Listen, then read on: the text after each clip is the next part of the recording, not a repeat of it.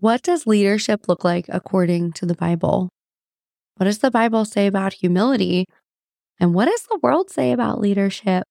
I'm excited to dive in today, friends, where we talk about humble leadership and a Jesus model.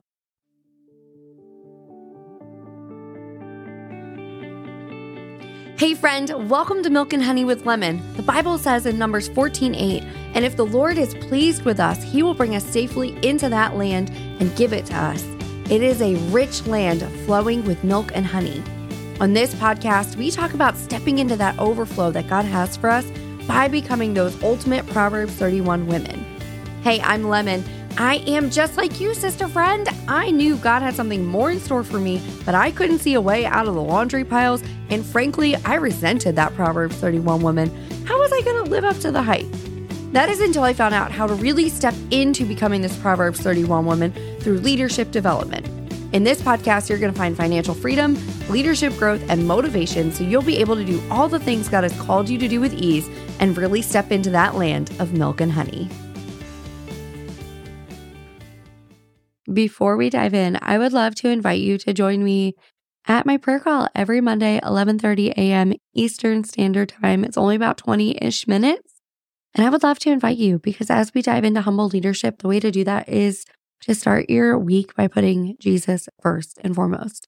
So click the no- link in the show notes or go to girlpoweralliance.com slash lemon and you'll see a link in there for the prayer call. And I cannot wait to see you on that call, my friend. Welcome back to the Milk and Honey podcast. I'm your host, Lemon Price, and I'm excited today to talk about humble leadership because I think it's the opposite of what the world tells us leadership should be.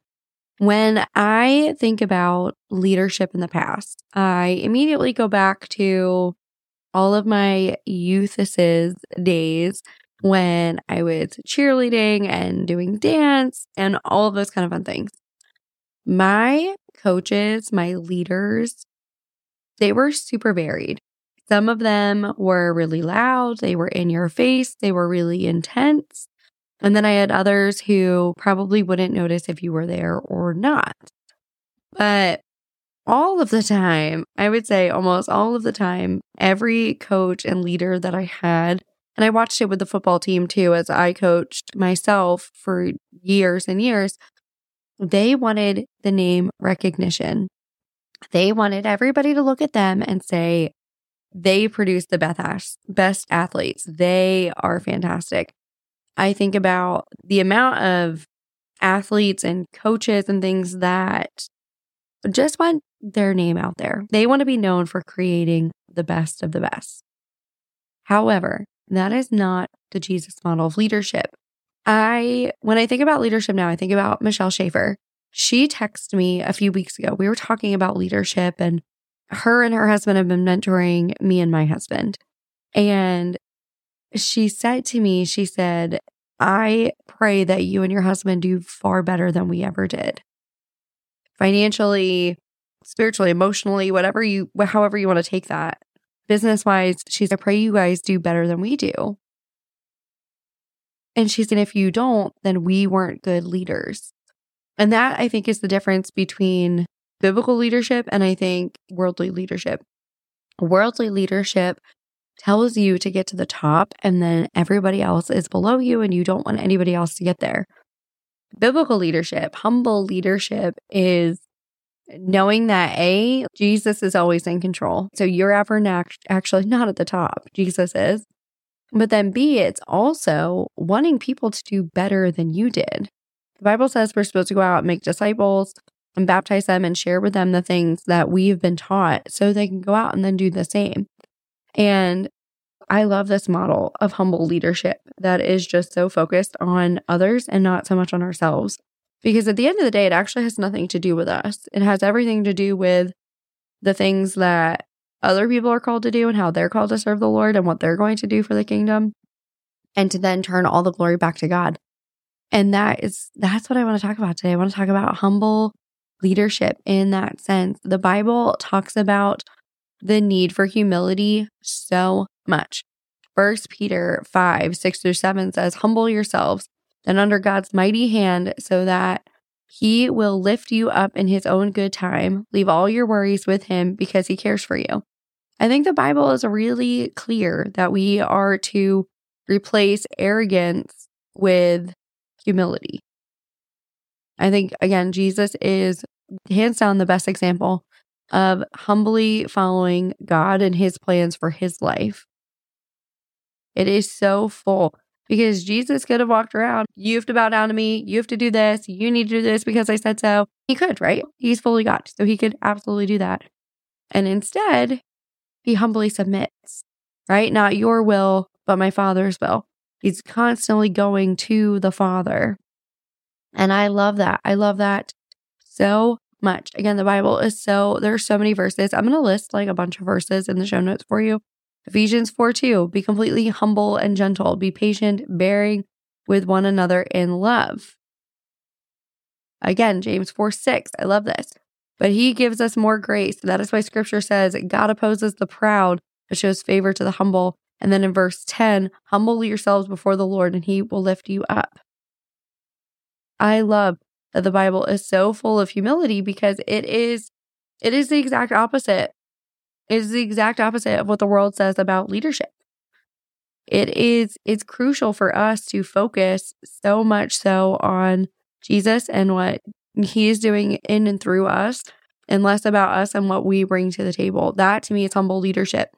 I think when I think about humble leadership, I think about the fact that God has given me, and I know so many other women, God has given big vision to. Vision that it could only be accomplished if God was in it. And I, my friend, she runs, um, Thais, she was on the episode, on the podcast a few months ago, and she has a magazine called But God. And that to me is the epitome of humble leadership. It is saying, look at all these things I walked through, but God showed up this way, or I wanted to accomplish it, and here's what God did. It is constantly pointing back to God. God says that in our weakness, He is strong. That is when He gets to really shine and He gets the glory. It's when we are given a task that is so big that we couldn't accomplish it on our own and recognizing that we cannot accomplish it on our own. I think that's the problem. I think we see it in scripture all the time. We see it in the world all the time. People will be in a destitute place, right? They, they need God and they'll go to Him and He will provide and support and all these things. And so then they start doing really well. They're prospering. Everybody's doing great. And then what happens is the, the pride gets to them. They stop going to God. And then they're destitute again and they go back to God and they say, We need you. And the whole cycle keeps going. We saw it when Moses was up on on the mount. He goes up to the mountain to go commune with God. He gets the Ten Commandments. He's off doing his thing. And while he's up there, the people had already forgotten and had erected a golden calf. They had already forgotten. And so, humble leadership, in my opinion, is really about the heart posture. It's about your relationship with the Father. I think it's just all about how you are showing up and serving the Lord and recognizing that the things that you have, the things you want, the things you will accomplish, they're all God. They are all God. They all belong to Him. And now I do want to say this does not mean that you are meek, that you aren't passionate, that you don't have a, that you can't get loud about the things that you're passionate about. I think, especially as women, that idea gets confused a lot I think that idea gets confused a whole lot where we people say, I'm just going to be a doormat or I'm going to let people walk all over me or people can speak to me however they want because I'm trying to remain humble. That is not humble leadership. That is that is not that is not the way we're supposed to do leadership. When I think about leadership, I think it's about being really loud, but being loud in what God did in and through you and recognizing that it wasn't about you at all. It was about the Father and what He did and what His will and His purpose was for you and how He used you. I pray all the time whenever I teach Radiant Leadership Academy. My prayer is just that God will use me as a vessel for whatever it is He plans to do. I pray all the time that when people look at me, they see Jesus. I hope. I hope when people look at me, they see Jesus. Of course, I can always get better and I can always do more, but that's my prayer is because it's not about me. It actually makes me uncomfortable when people say things like that to me, when people celebrate all of these big accomplishments or something that I've had, because I know that I wouldn't have any of them without Jesus. I wouldn't have any of the things without him. It's so fitting when I think about the Forbes article, for instance. That has been, it's been really interesting. My whole experience with the Forbes article has been really interesting because I've wanted to be in Forbes since 2011. And I wasn't even a believer back in 2011, but I was running a business and I was blogging and I was doing very worldly things. Even when I was first had an encounter with Jesus, like I wasn't fully bought in. I think I was really good at going through the motions and pretending that I was all in and pretending I was all in on a relationship with him and things, which is going to make me emotional thinking about it. And so, of course, like my first marriage crumbled. Of course, I wasn't in Forbes. Of course, business didn't work out the way it should have. And it was only when God really, He put me in a place of almost isolation. Like I stopped working corporately. I moved to Georgia. I divorced my first husband and I moved to Georgia not knowing anybody. And so I spent a solid six months just serving at church and pouring into my scripture and working on myself, doing personal and professional development. That's all I did for six months. And I was alone in my apartment all the time, just my dog and my cat and me alone. And that's who I had conversations with, was my dog and my cat. And that was it. And I was just in this season of isolation, just really getting to know God and his heart posture and learning about him. And that's when I met my husband, who's incredible and the biggest supporter in my entire life. There is nothing that I do that he is not behind me 110%. But then also, it was about really this whole year has been an act of obedience. It was November of 2022. God told me to start this podcast. And I kicked my feet a little bit. I was like, there's no way I'm going to do this again because my first one was bad. It was so bad back in 2018. And I said, okay, Lord, like I trust you. I'm going to do it. And then I've had the most incredible experiences. And that's how I ended up in Forbes. This podcast ended up in Forbes. This is the very thing that God told me to do. It's the vessel by which he used me to be in there. And then I talked about Jesus in the article. And God got the glory for this show doing well. And so I think when I think about the accomplishments that I have, it's yes, I took the steps, I was obedient, I did the things that he asked me to do. But it only, I never saw this podcast being featured in Forbes. That just didn't feel, it didn't feel like real life to me. And it's only God, but God. God knew. And that to me is humble leadership. That to me is humble leadership is all about. It is not lowering your voice. It is not allowing people to walk all over you. It is none of those things.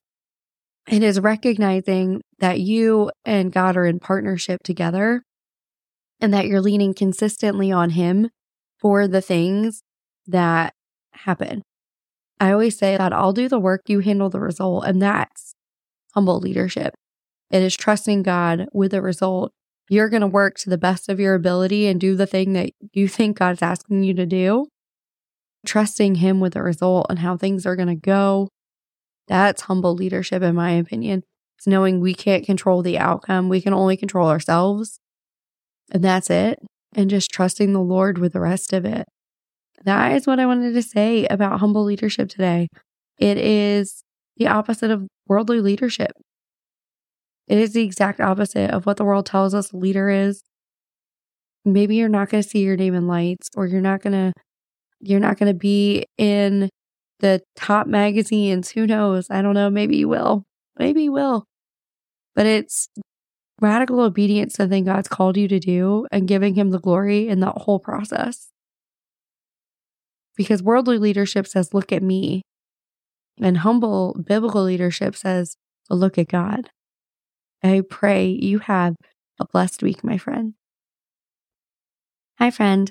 If you're feeling called to step into kingdom leadership, if you want to step into biblical leadership and what that looks like, then I would like to invite you to join me at Girl Power Alliance. You can actually snag a sneak peek of the community below in the show notes, or you can go to girlpoweralliance.com slash lemon to check that out.